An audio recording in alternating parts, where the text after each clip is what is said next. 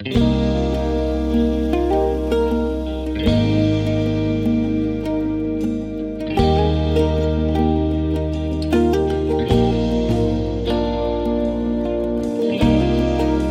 chlebem živ je člověk. Bible prostě mluví.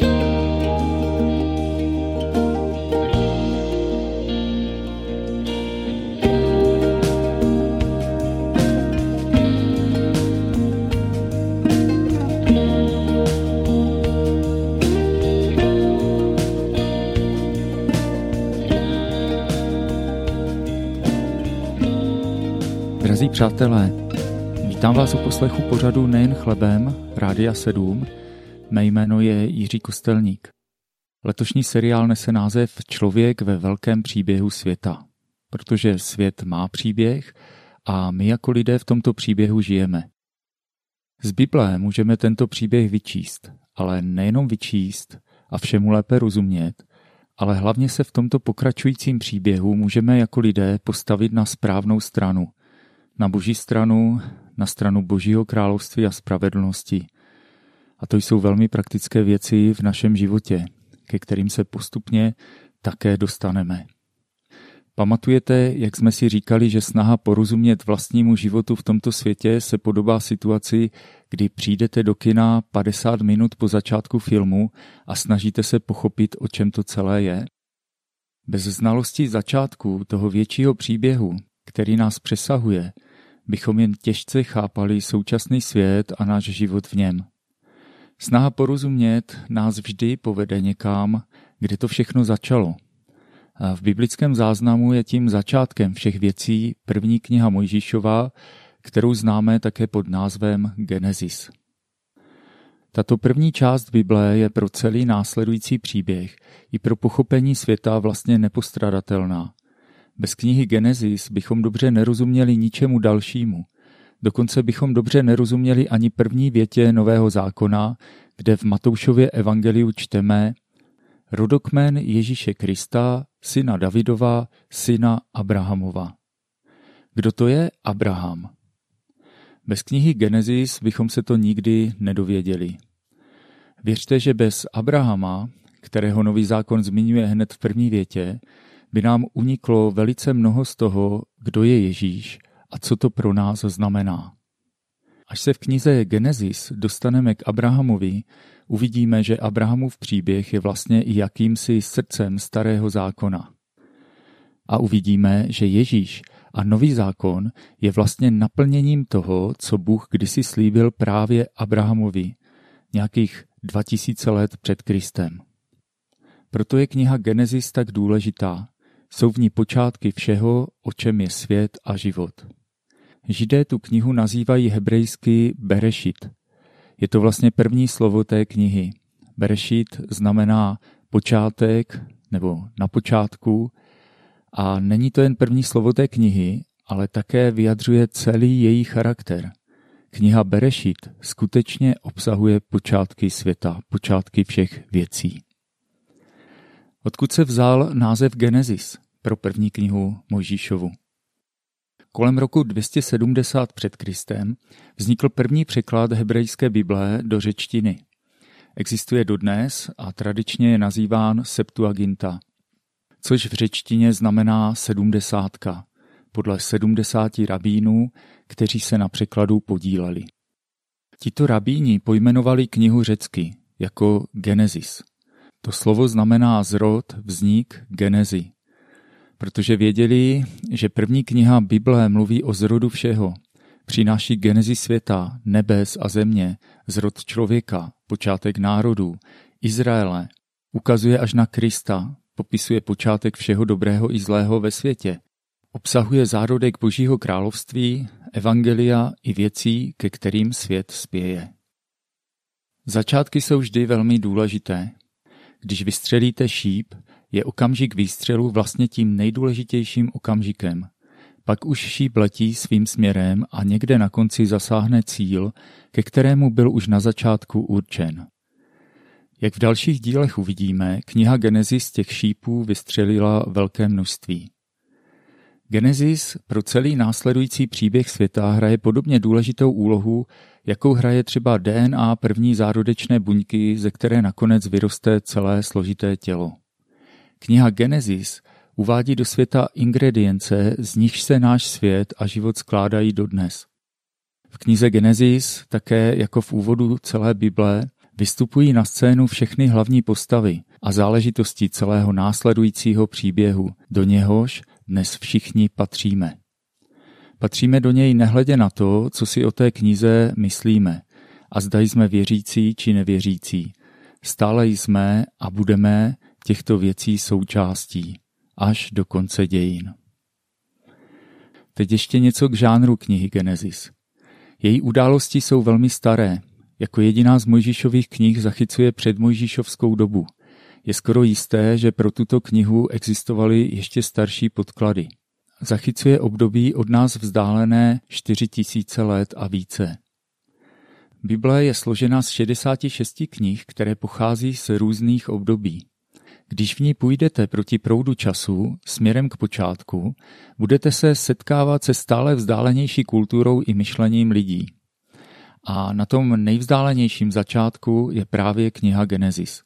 Tam se dostáváme k textům, které sice z principu, že jsou Bohem adresovány všem, tedy i nám současným čtenářům, musí být nějak srozumitelné, ale zároveň si musíme uvědomit, že pochází z tak jiné doby, že si do ní nemůžeme jednoduše promítat současné lidi, kulturu a myšlení. Už jen když se díváte na film pro pamětníky, vnímáte, že je to tak trochu z jiného světa. Jak jiný musel být svět, třeba takového Abrahama, Izáka a Jákoba, nemluví ještě o době před Abrahamem, o předpotopním světě, kde je velmi dlouhé období vměstnáno do textu, který zabírá pouhé dvě stránky, a to ještě v podobě dvou rodokmenů. Nebo si zkusme představit, jak jiný musel být svět, který nám přibližuje příběh zahrady Eden, nebo jak si představit stvoření světa, nebo dokonce něco, co bylo předtím. Ta nejdávnější období knihy Genesis jsou pro nás trochu podivná. Některým věcem nerozumíme snadno. Ale není na tom nic zvláštního. Neplatí to totiž jenom o Biblii, podobně podivné jsou i archeologické nálezy starověku.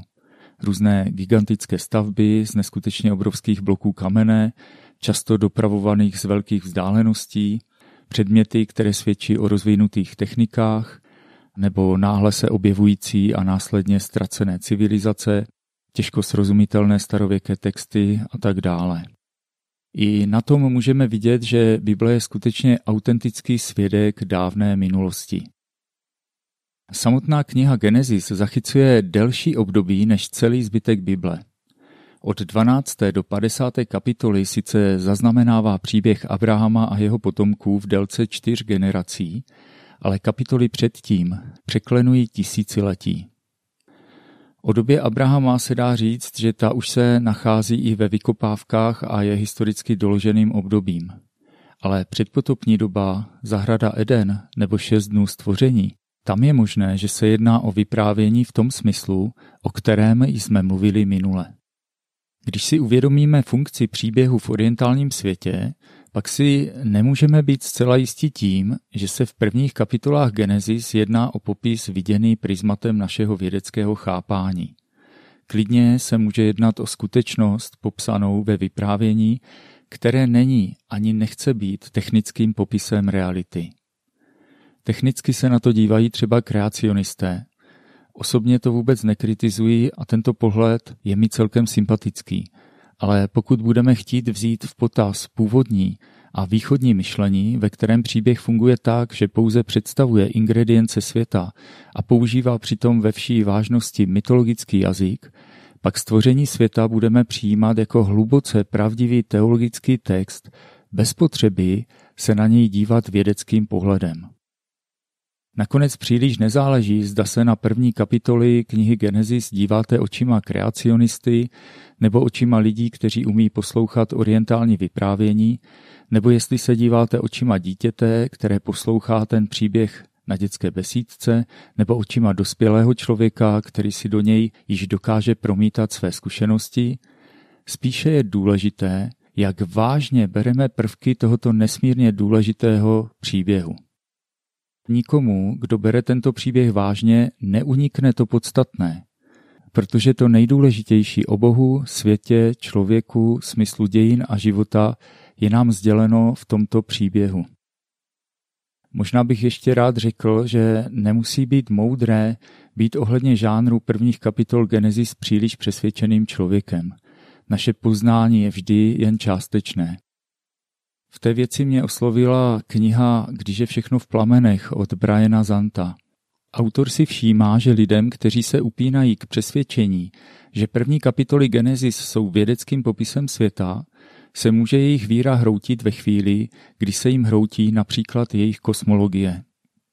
Ale na druhou stranu si autor také všímá, že věrné lidi i přes měnící se poznání vždy dokáže přenést jejich osobní zkušenost s Bohem. Protože fundamentem víry nejsou teorie o světě, ve kterých se v každé době lidé mýlili, ale osoba Boha a Ježíše Krista. To, co v každé době obstojí a zůstává, a je naprosto relevantní, je to, co příběh prvních kapitol Genesis sděluje o Bohu, člověku, světě a tak dál. I když ten příběh bude vypadat jinak v dětských očích, jinak se bude jevit dospělým, jinak jej nahlíží tradiční pohled a jinak kreacionista, příběh knihy Genesis má stále stejnou vypovídající hodnotu. Promlouvá k učencům i k prostým lidem, k dospělým i dětem.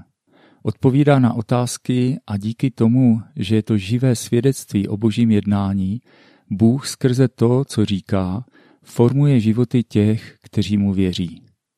To nejdůležitější tedy je mít v sobě ten správný příběh světa. Příště se v tomto pořadu nejen chlebem Rádia 7 do knihy Genesis konečně vypravíme. Přeji vám krásné dny a naslyšenou.